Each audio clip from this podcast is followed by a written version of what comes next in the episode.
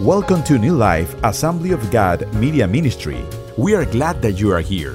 We believe the Word of God is relevant and life changing, and we hope you can be blessed by this message.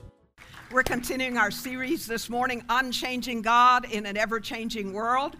Praise the Lord. If you missed last week's message, we encourage you to go back. I believe it'll be an inspiration and encouragement to you about how God sees. God sees you. Amen. So uh, go back and check that either on our YouTube channel or on our Facebook page, and I believe it will be a blessing to you. Today we're talking about the fact that God hears you.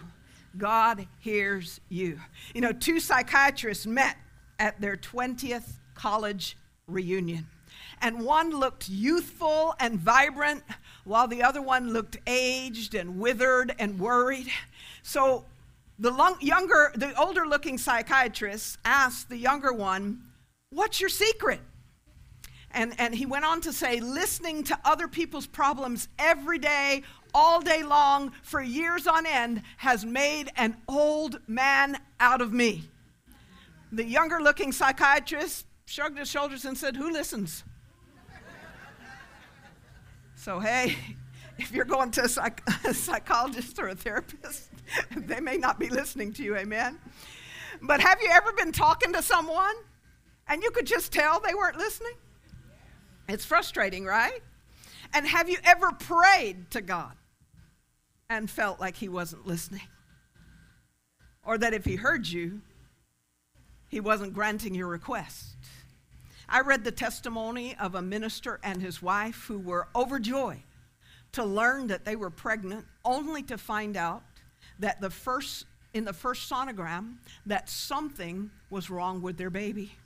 They prayed fervently for God to heal the baby, and they asked many others in their church to pray as well.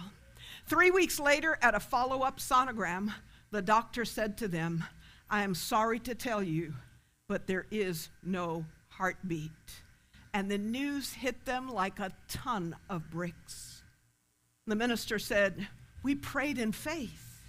We knew that God was all powerful, and we were confident that He could heal our baby because there is nothing that God cannot do.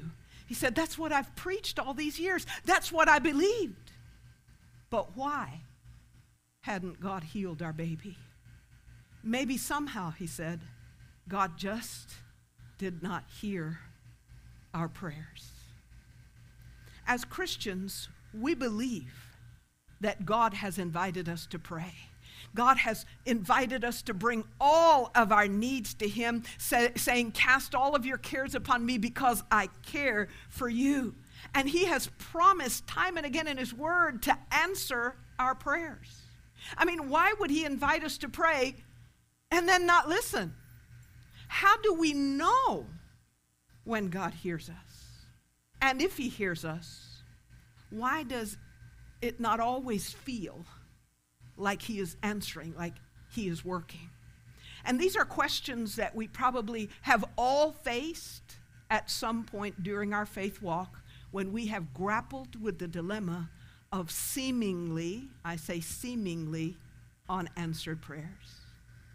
Because as I said last week in the message, God sees what we don't see. And sometimes that's why he doesn't answer the way that we expect it. Because we see the moment, he sees the end. We see the scene, what is visible, and he sees the unseen. Amen? So sometimes it seems to us by what we see that he is not answering, but that doesn't mean that he is not responding. So today we want to look at what the scripture teaches us about God hearing our prayers. As I said, God invites us to pray about everything, not just the big stuff, but everything that concerns us. And we see this invitation repeatedly in Scripture.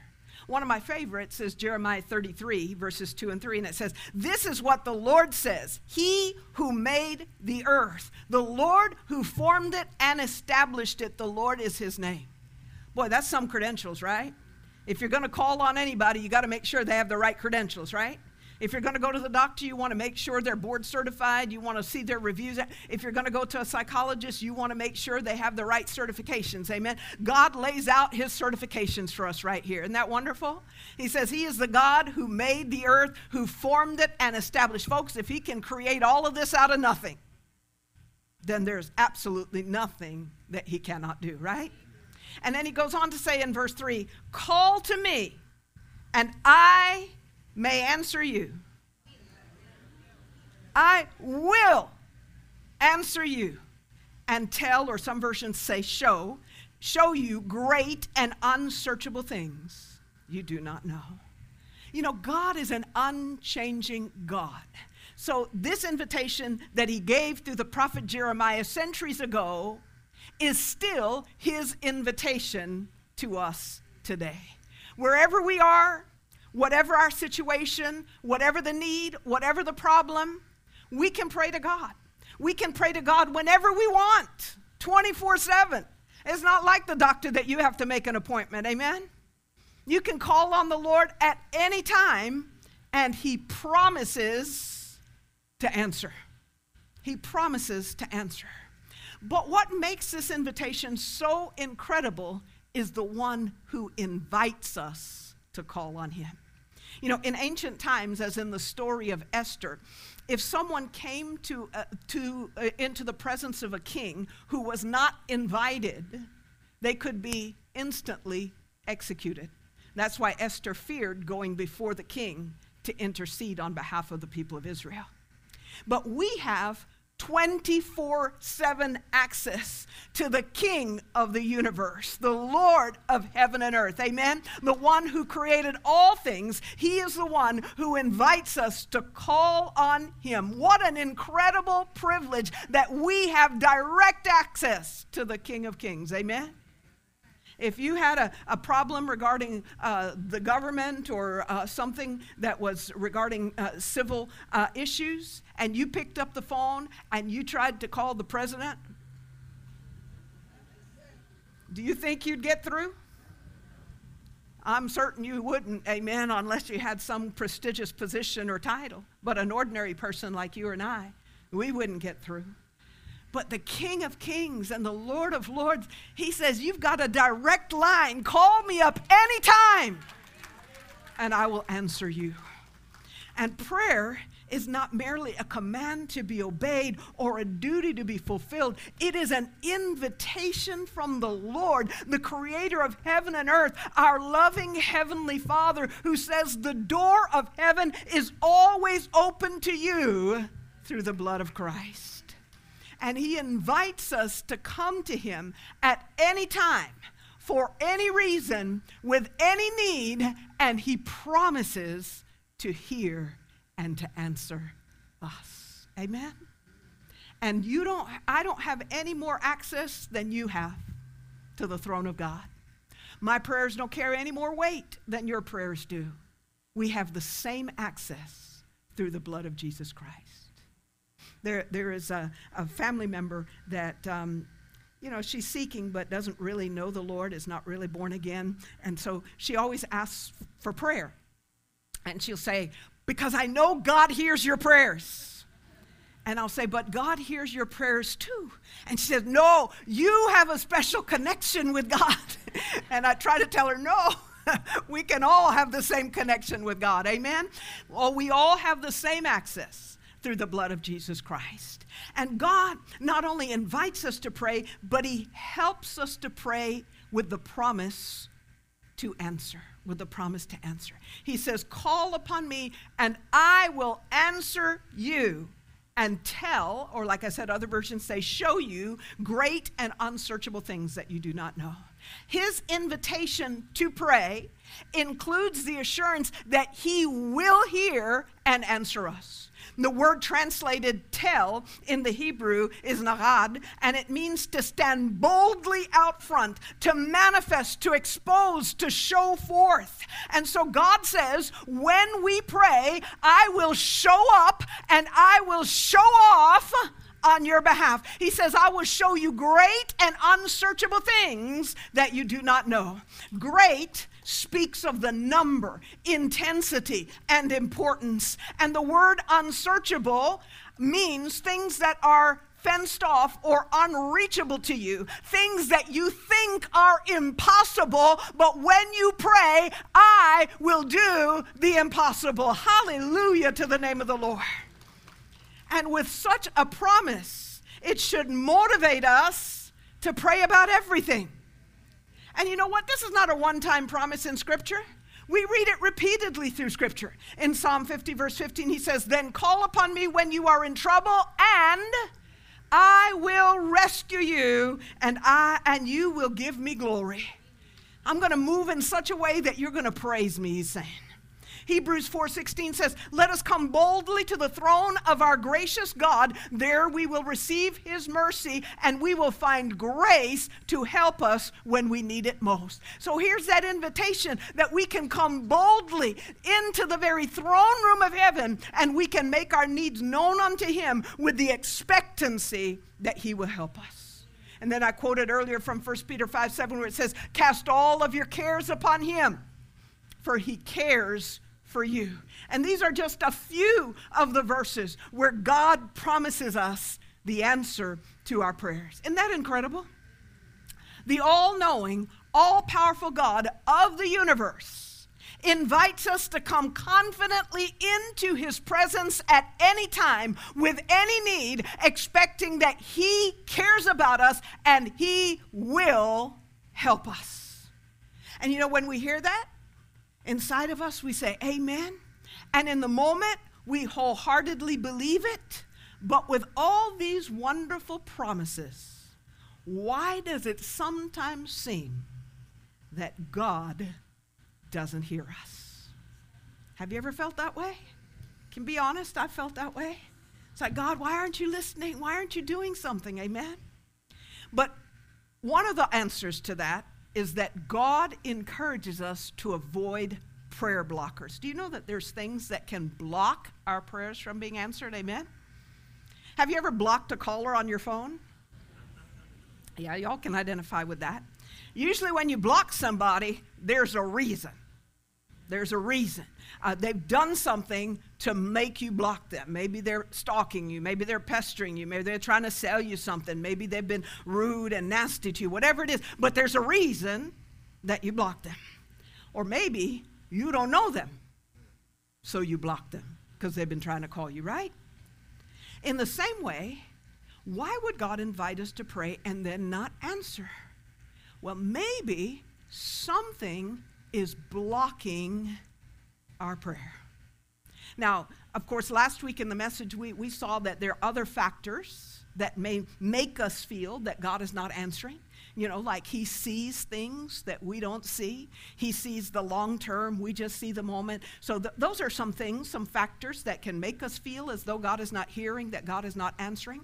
But that's not always the case. Sometimes there are things in our life that may be blocking the answer, and God wants to help us remove any blockages that may be preventing him from hearing and answering our prayers. So he tells us in his word what can block our prayers. First, he tells us unconfessed sin in our heart or in our life can block our prayers.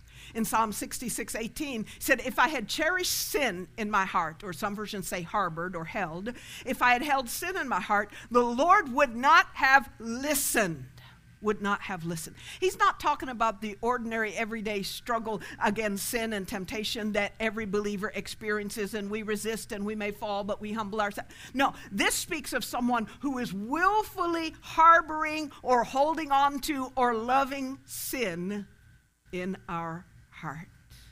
And, if it doesn't, it, it, this kind of sin, it doesn't have to be something sordid like sexual immorality or cheating on your wife, having sex with somebody. It doesn't have to be like that. For the rich young ruler, his sin was the love of money. You see? We can love sin or we can love God, but we can't love both. And loving sin will block our prayers from being heard. In Psalm 59, verses 1 and 2, the scripture says, Listen, the Lord's arm is not too weak to save you, nor his ear too deaf to hear your call. It is your sins that have cut you off from God. Because of your sins, he has turned away and will not listen anymore. Now, I know that that doesn't speak to any of us here, hallelujah, because we are walking in righteousness and obedience and we have a pure heart and we are, but God is speaking to somebody maybe at another church, hallelujah. But God plainly tells us that sin will block our prayers from being heard. So, whenever we're praying and not seeing an answer, a good place to start is to pray a prayer for God to search our heart and to pray a prayer of repentance for any sin that may be in our life that we may not even be aware of, but we're holding on to it. Amen? So that's always a good place to start if you've been praying, praying, praying, and the answer's not coming through. Start with our own heart. Amen? Rather than blame God, start with our own heart. All right. Another reason that our prayers may be blocked unbelief. Unbelief in our heart can block our prayers from being answered. You know, there was an occasion in, in the Gospels where Jesus went to his hometown. Now, these folks, they had seen him running around in diapers. They had seen him, you know, playing with his friends. They had seen him grow up as a child. And so he had become just commonplace to them, right? But now, as an adult, he's revealing himself as the Son of God, as the Messiah. So he comes to Nazareth and, and, and he is in the synagogue and he quotes from Isaiah 61 and he says, The Spirit of the Lord God is upon me, for he has anointed me to preach the good news. He has anointed me to set free the captive and, and, to give sight to the blind. And, and he quotes this prophetic passage about him being the Messiah and he says, Today, this promise is fulfilled in your midst. He's saying, I'm the Messiah. I'm the Savior. I'm the one that's anointed by God to do miracles among you. And yet, the Bible tells us that he could not do many mighty miracles in Nazareth. Why? Because of their unbelief. They were like, who are you to say you're the Messiah? You're that little snotty nosed kid that we saw running around wearing diapers going, You can't be the Messiah. And so they had unbelief, and it stopped Jesus from being able to work miracles in their midst. You know, cell phone coverage is a lot better today than it used to be. But I used to travel a lot as an evangelist and preach conferences and camp meetings and what have you all across the United States. And, and you know, in the early days of cell phones, the coverage was not that good. And there were times when I would have difficulty finding reception and my calls would drop or they would fail to connect or I would get that message out of network range. Any of you ever remember that? Amen. Out of network range. And, and, and it was like you couldn't connect, you couldn't get your call through. Unbelief can cause our prayers to be dropped. Amen. They can disconnect our prayers. You know, even most of Jesus' own family did not believe in him during his earthly ministry. It wasn't until after his death and resurrection that they believed. They just thought, he's crazy. This is, this is our brother saying he's the Messiah. That can't be. He's nuts. It was not until after his resurrection that they believed. And one of his brothers was named James. And perhaps this conversation, this conversion from unbelief to belief is the reason that James later wrote in James 1 6 and 7 when you ask or when you pray, you must believe and not doubt. Because the one who doubts is like a wave of the sea blown and tossed by the wind. So one minute you're like, Lord, I pray and I believe it and I declare it in Jesus' name. And the next minute you're like, oh my goodness, this thing is going to destroy me. I, I don't know what I'm going to do. Have you ever felt that? Amen? You're being tossed back and forth. Why? Because there's some unbelief. There's some doubt that's there. And he says in verse 7 that person should not expect to receive anything from the Lord. So unbelief can block our prayers from being heard and answered. And, and I want you to, get, to, to understand that Jesus understands and welcomes honest doubts. Like the father who brought his demon possessed son to Jesus, and the disciples couldn't cast out the demon. And so uh, Jesus said, You know, what, what's the matter with you? And the man said, um, Jesus, I believe. Help my unbelief. And so there was an honest, sincere, seeking uh, doubt that was in that man's heart, right? And, and, and John the Baptist also experienced this. We touched on this last week that when John was out free and he was preaching and he saw Jesus, he said, Behold, the Lamb of God who takes away the sins of the world. Sometime later, John is arrested and he's facing execution for preaching. And what does he do now? He sends messengers to Jesus with the question Are you the one, or should we look for another? But it was a sincere question. It was a sincere seeking. And Jesus understands that because we all grapple with our times of doubts and question, and Jesus welcomes us when we bring that to him and say, Lord, I, am struggling right now to believe. I'm struggling to have faith right now. Help my unbelief. Jesus welcomes that. Amen. But a stubbornly persisting unbelief like the Pharisees, that's a blockage because they saw all the miracles of Jesus and they still refused to believe. That can cause a blockage. Amen. Just like them, they were cut off from God. We need to, to bring our doubts. We need to bring our unbelief. We need to bring our questions to the Lord and say, Lord, I believe. Help my unbelief. God, I really want to trust you. I really want to have faith in you, but I'm struggling right now. Help me. And the Lord welcomes that and the Lord will help you. He will give you what you need to strengthen your faith. It might be a word of encouragement through a brother or sister in Christ. He might give you a word of encouragement through uh, the preaching of His word, something that speaks to what you're struggling with. He may give you a word of encouragement through a prophetic word that comes forth in the body of Christ. But He'll give you what you need to encourage and strengthen your faith. He welcomes when we bring those doubts and questions to Him. Now, thirdly, God inspires us to a stronger prayer connection. There's a powerful example of a man who knew how to pray prayers that God heard and answered in the Old Testament. His name was King Hezekiah, and God inspired two of his prayers and, and the powerful answers to be recorded for us in Scripture to help us, to help our prayers that we may be able to pray prayers that God hears and answers. In 2 Kings 18, the king of Assyria sent a letter threatening to invade and destroy Jerusalem. And King Hezekiah knew that the people of Israel, the people in Jerusalem, they were no match for the armies of Assyria. And so, what did Hezekiah do? When he got this letter, did he just sit around in fear and have a pity party and say, Oh no, we're going to be destroyed? I don't know. No. The Bible says that when he received the letter from the messengers and read it, he went up to the temple of the Lord and he spread it out before the Lord. And he basically said, We're your people, so this is your problem, God.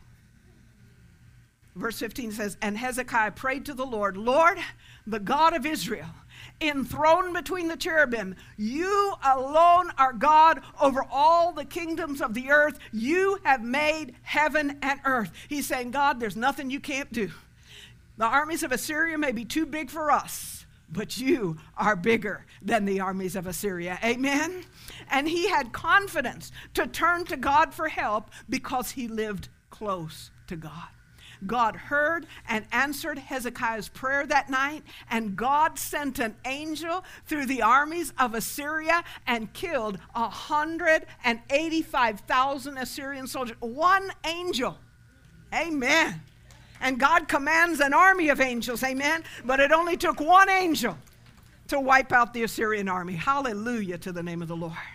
Now, the second prayer of Hezekiah that we want to look at is when Hezekiah got deadly sick. And the prophet Isaiah told Hezekiah, and Hezekiah was only 39 years old at that time. The prophet Isaiah said, Get your affairs in order. You are about to die.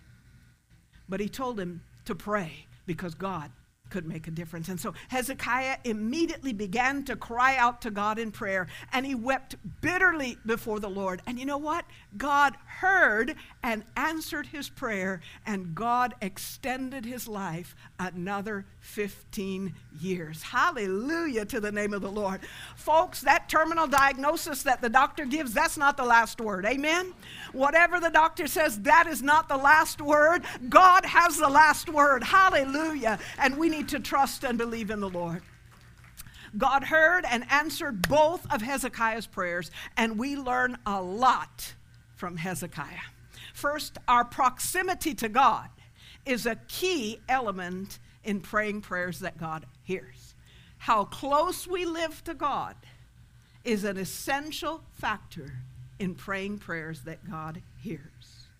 Proximity speaks of closeness, it speaks of the intimacy of our relationship with God. And listen to this in 2 Kings 18, verses 5 and 6. It says, Hezekiah trusted in the Lord, the God of Israel. There was no one like him among all the kings of Judah, either before him or after him. He was the most godly, most righteous king of Judah. Verse 6 He held fast he held fast to the Lord and did not stop following him. He kept the commands the Lord had given Moses. Now, the key words in this verse I want us to look at in verse 6 he held fast to the Lord. The Hebrew word there means to cling, to stick close to, to pursue closely. He stuck to God like super glue. Amen? That's how Hezekiah lived.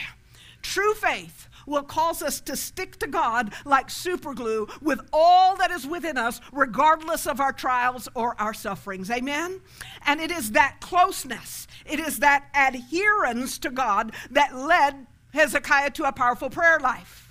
Hezekiah prayed prayers that God heard and answered. If you are far from God, you cannot have the confidence that your prayers will be heard and answered. It's kind of like I described earlier before cell, work, cell networks were um, as widespread as they are now, and you would get that out of range signal. If you're living far from God, you may just get an out of range signal. Amen? Because you're not in close proximity to God. So if you're far from God, you can't have the confidence that your prayers will be heard and answered. Just think if you have kids and they're in another room and they're raising their voice to get your attention and say something to you because they need you or they need something from you. But you can't make out what they're hearing. All you hear is noise. You can't make out what they're hearing. But they don't want to leave what they're doing to come and tell you what they need because they're on social media or they're playing video games or whatever it may be. And, and, and they're distracted and, and they don't want to leave what they're doing to draw close to you and speak to you face to face. So you can't hear and understand what they're saying, and subsequently, you can't do what they need you to do. Amen? That's how some of us are with God. We live a very distracted life. We spend four to six hours on social media a day, which is what the average American spends. but we don't have time to pray. But we don't have time to go to church. We don't have time to read the word. But then trial hits and we're like, I need you, God. I need you, God. Help me, God. And he says, But you're out of range. Hallelujah. See, often we're distracted by other things in life that we hold important to us. And, and, and, and so we allow those things to keep us away from that close walk with God. Oh, we want God's help when we're in trouble, and we pray. But if we're not sticking close to Him in our day to day life, then we can't expect our prayers to be answered. It's awful quiet in here. Hallelujah. There's some folks through the years of ministry, no one here, I'm sure, through the years of ministry that you'll hardly see them in church. But then they go through a trial. And they're here every Sunday and they're coming to the altar and they're calling, Pastor, please pray for me. And then once the trial passes, they ghost you, they ghost the church, they ghost God, they're gone. They're not living close to God. Hallelujah. And even though there are times that God, in His mercy, answers the cry of a sinner, a backslider, a lukewarm Christian, because He is merciful, when you're living in that state at a distance from God, you cannot pray boldly and expectantly because you do not have a guarantee that He will answer. The Bible says the effectual, fervent prayer of a righteous person. A righteous person is someone that's walking in God, that's living right. Amen? The effectual, fervent prayer of a righteous person avails much. The way we live has a lot to do with whether our prayers are answered. So only when we are living in close proximity to God and walking in obedience to his ways can we have that confidence that, yes, God, you will hear and you will answer me. Our posture before God is also a key element in praying prayers that God hears. And I'm not talking about our physical posture, I'm talking about the posture of our soul. In both instances that Hezekiah faced, it brought brokenness in, our, in his life. And interestingly, uh, we sang a song about brokenness earlier, and, and, and God is drawn to our brokenness. In facing the Assyrian threat, Hezekiah knew that there is no way that, that, that Jerusalem and the people of Judah could withstand an attack attack of such a massive army. They knew that they would be destroyed. And so he came to God in a state of brokenness, saying, God, we can't. Lord, this threat is just too much for us. We can't. But Lord, I'm trusting that you can. Amen.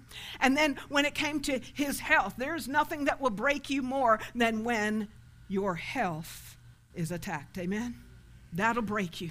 And so when, when, when his health was attacked and, and he was facing death, there was nothing humanly that he could do to change his outcome. There was no doctor, there was no medicine, there was no procedure that would be able to change his outcome. So in brokenness, he humbled himself before God and he began to cry out to God until God answered him. He postured himself before God in brokenness and humility. Just like when he took the letter of the a king of Assyria's threat into the temple and he spread it out before God and he prayed. That was, that was a, a, sign of his brokenness and saying, God, this is the threat. God, it's terrible. It's too much for us, God, but I'm putting it in your hands. I'm trusting you. When Isaiah told him about his imminent death, the scripture says he turned to the wall and he wept bitterly. That's brokenness. And he cried out to God. Brokenness brings humility that draws us to dependency on God. In Psalm 34 18, and I, I, referenced this earlier in our prayer time, the Lord is close to the brokenhearted and he saves those who are crushed in spirit if your heart is broken today, if you feel crushed by the weight of your circumstances, be encouraged that God is near and that God wants to save, God wants to rescue you, God wants to help you. In 1 Peter 5 5, it says, God opposes the proud, but he shows favor or gives grace to the humble when we come in brokenness before God, when we humble ourselves before God and we say, Lord, I'm casting myself on your mercy, I'm depending completely upon you and you alone, that is that humble brokenness to which God is attracted. Our brokenness and humility and calling upon God is like a magnet to which God is attracted. God resists the proud, but he gives grace to the humble.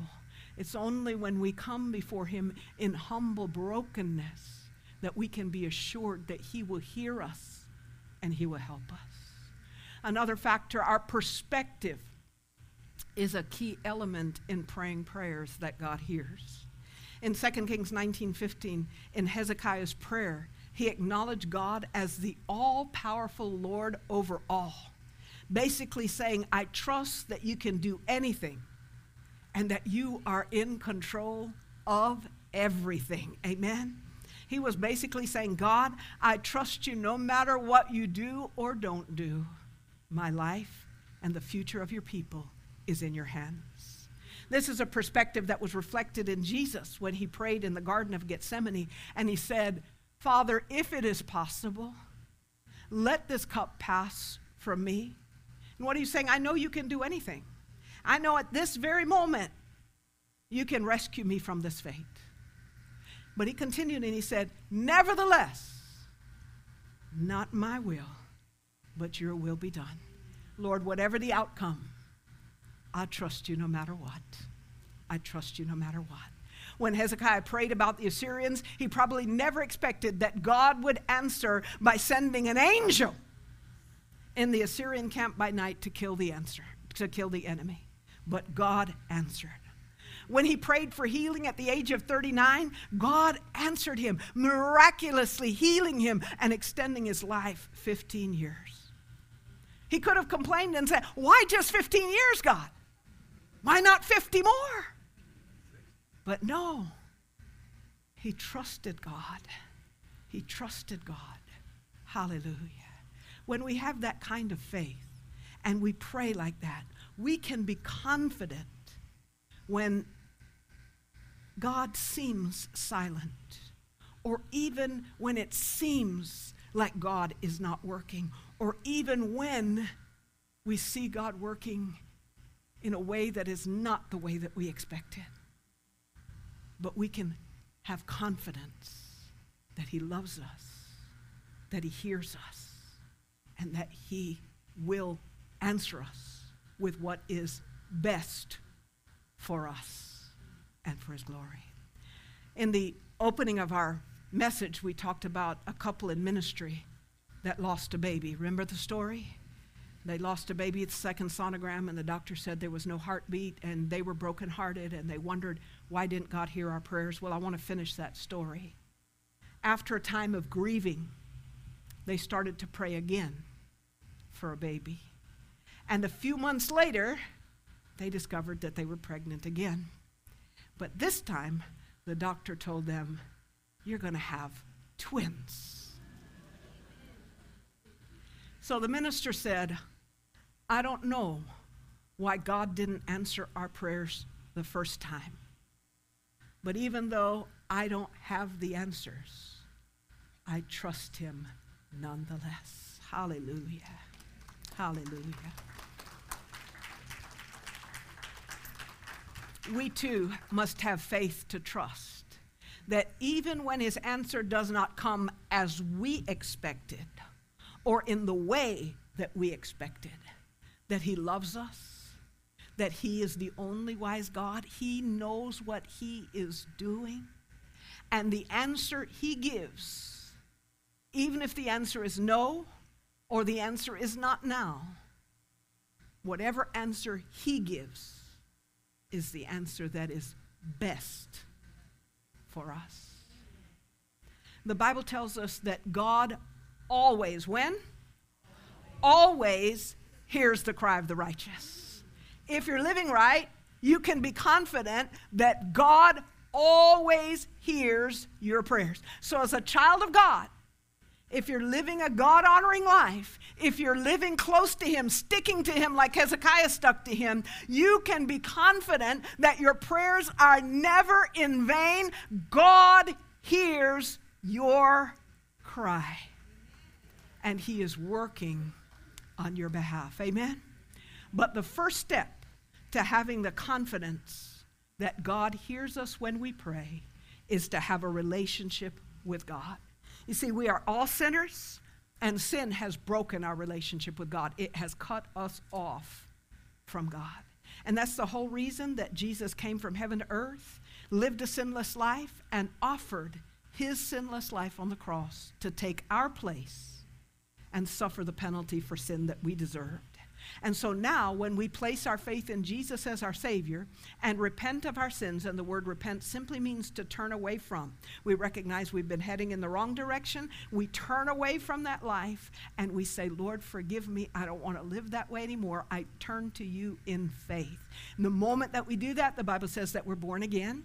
We are born as a child of God. We are brought into right relationship with God.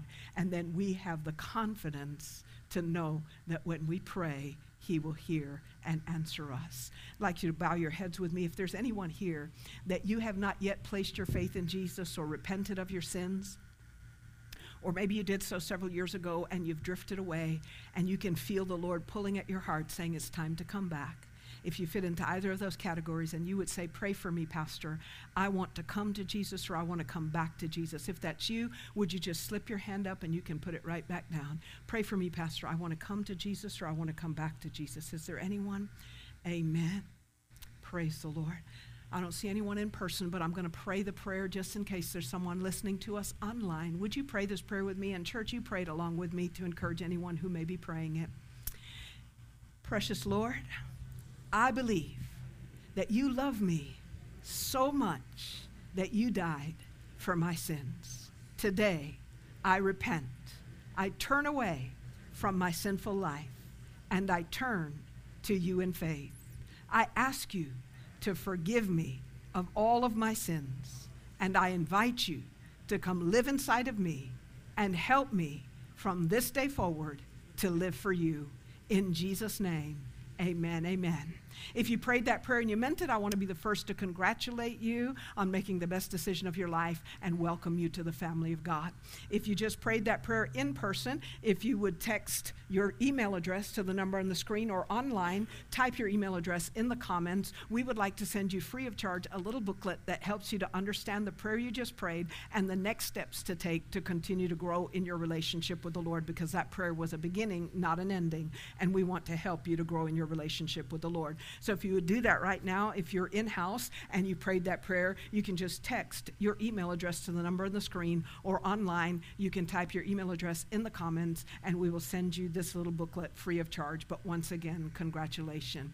Amen. For those of us who've already trusted Christ as our Savior, what have you been praying about that God has not seemed to hear or answer? Why don't we start? If we've not been getting the answer, let's start with, with clearing out any blockages that might be there. So, the first thing we can start with is to say, God, search my heart and show me if there's anything in my life, any sin, any attitude, any thought, anything that is blocking my relationship with you and then surrender that to Him. Pray if there's any unbelief or doubt in your heart bring that to the Lord and say, God, I'm struggling. I'm struggling to believe. I'm struggling to trust you. I'm struggling with doubt. I need your help. Just like the father of the demon possessed boy, Lord, I believe. Help my unbelief. God welcomes when you bring that to him. Amen. And once you do that, then let's commit to live close to God, to stick to God like glue, just like Hezekiah did. And let's come before the Lord in brokenness and humility with whatever the need, whatever the problem, whatever the sickness, and say, Lord, I can't, but I'm trusting that you can. I put it before you. I surrender it to you. I am your child, so this is your problem. I give it to you, and I trust you to work on my behalf. So this morning, if you have been struggling with praying a prayer, and you've been praying and praying and praying, and it doesn't seem to be answered, I want to encourage you to come to this altar right now. And I've just outlined for you what to do to remove any blockages or to break through with the way that we're living and seeking God. So, would you just come to this altar and spend a few moments in prayer before the Lord on this topic, on this vein of what we just described? And I, I, will pray over us at that moment. Anybody struggling with a prayer that has not been answered, just make your way to the altar. There's nothing to be embarrassed or afraid of. We all have these times in our life where we pray and we pray and we pray, and it doesn't seem like the answer is coming. Hallelujah, hallelujah, hallelujah. You just talk to God from your heart. He wants to hear your voice, He wants to hear your heart. Heavenly Father, I just thank you for all of these standing at this altar. I thank you, Lord, for their openness to hear and receive your word this morning. I thank you for their humility in coming to this altar and say, God, I'm struggling with this. And Lord, as we stand before you right now, we ask that you would search our hearts, Lord God, if there's anything in us that is blocking you from hearing our prayers. Show it to us right now by the Holy Spirit. And as you do, may we repent of it and surrender it to you. And Father, if, if there's unbelief in our hearts, if there's doubt in our hearts, if there are questions in our heart that is blocking our prayers, we bring that to you as well. And, and we say sometimes we struggle with our faith. Sometimes when we have waited and waited and waited, praying and believing, questions come in, doubts come in. But we bring that to you as well this morning. And we say, Lord, I believe. Help my unbelief. I want to trust you. I want to have that complete confidence in you. Help me, Lord. And Father, as we stand before you this morning, we are committing to live close to you, to stick to you like glue, the way that Hezekiah did, to just cultivate that close and intimate relationship and walk with you. And Lord, we come to you and we say, Lord, help us to trust you, to trust that you love us, to trust that you know what's best for us, so that even when you don't work the way we think you should work, we can be confident that however you're working, you're doing it for our good and for your glory. Help us to trust you for the right outcome, no matter what. We pray this in the strong and wonderful name of Jesus. And we pray that you would just encourage each and every heart at this altar, Lord, that they would continue to hold fast to you and persevere in faith. In Jesus' name we pray. Amen. Thank you for joining us today. If you were blessed by this message, would you consider giving a gift to help support our ministry? You can text any amount to 954 516 1522. That's 954 516 1522. Thank you, and we hope you will join us again.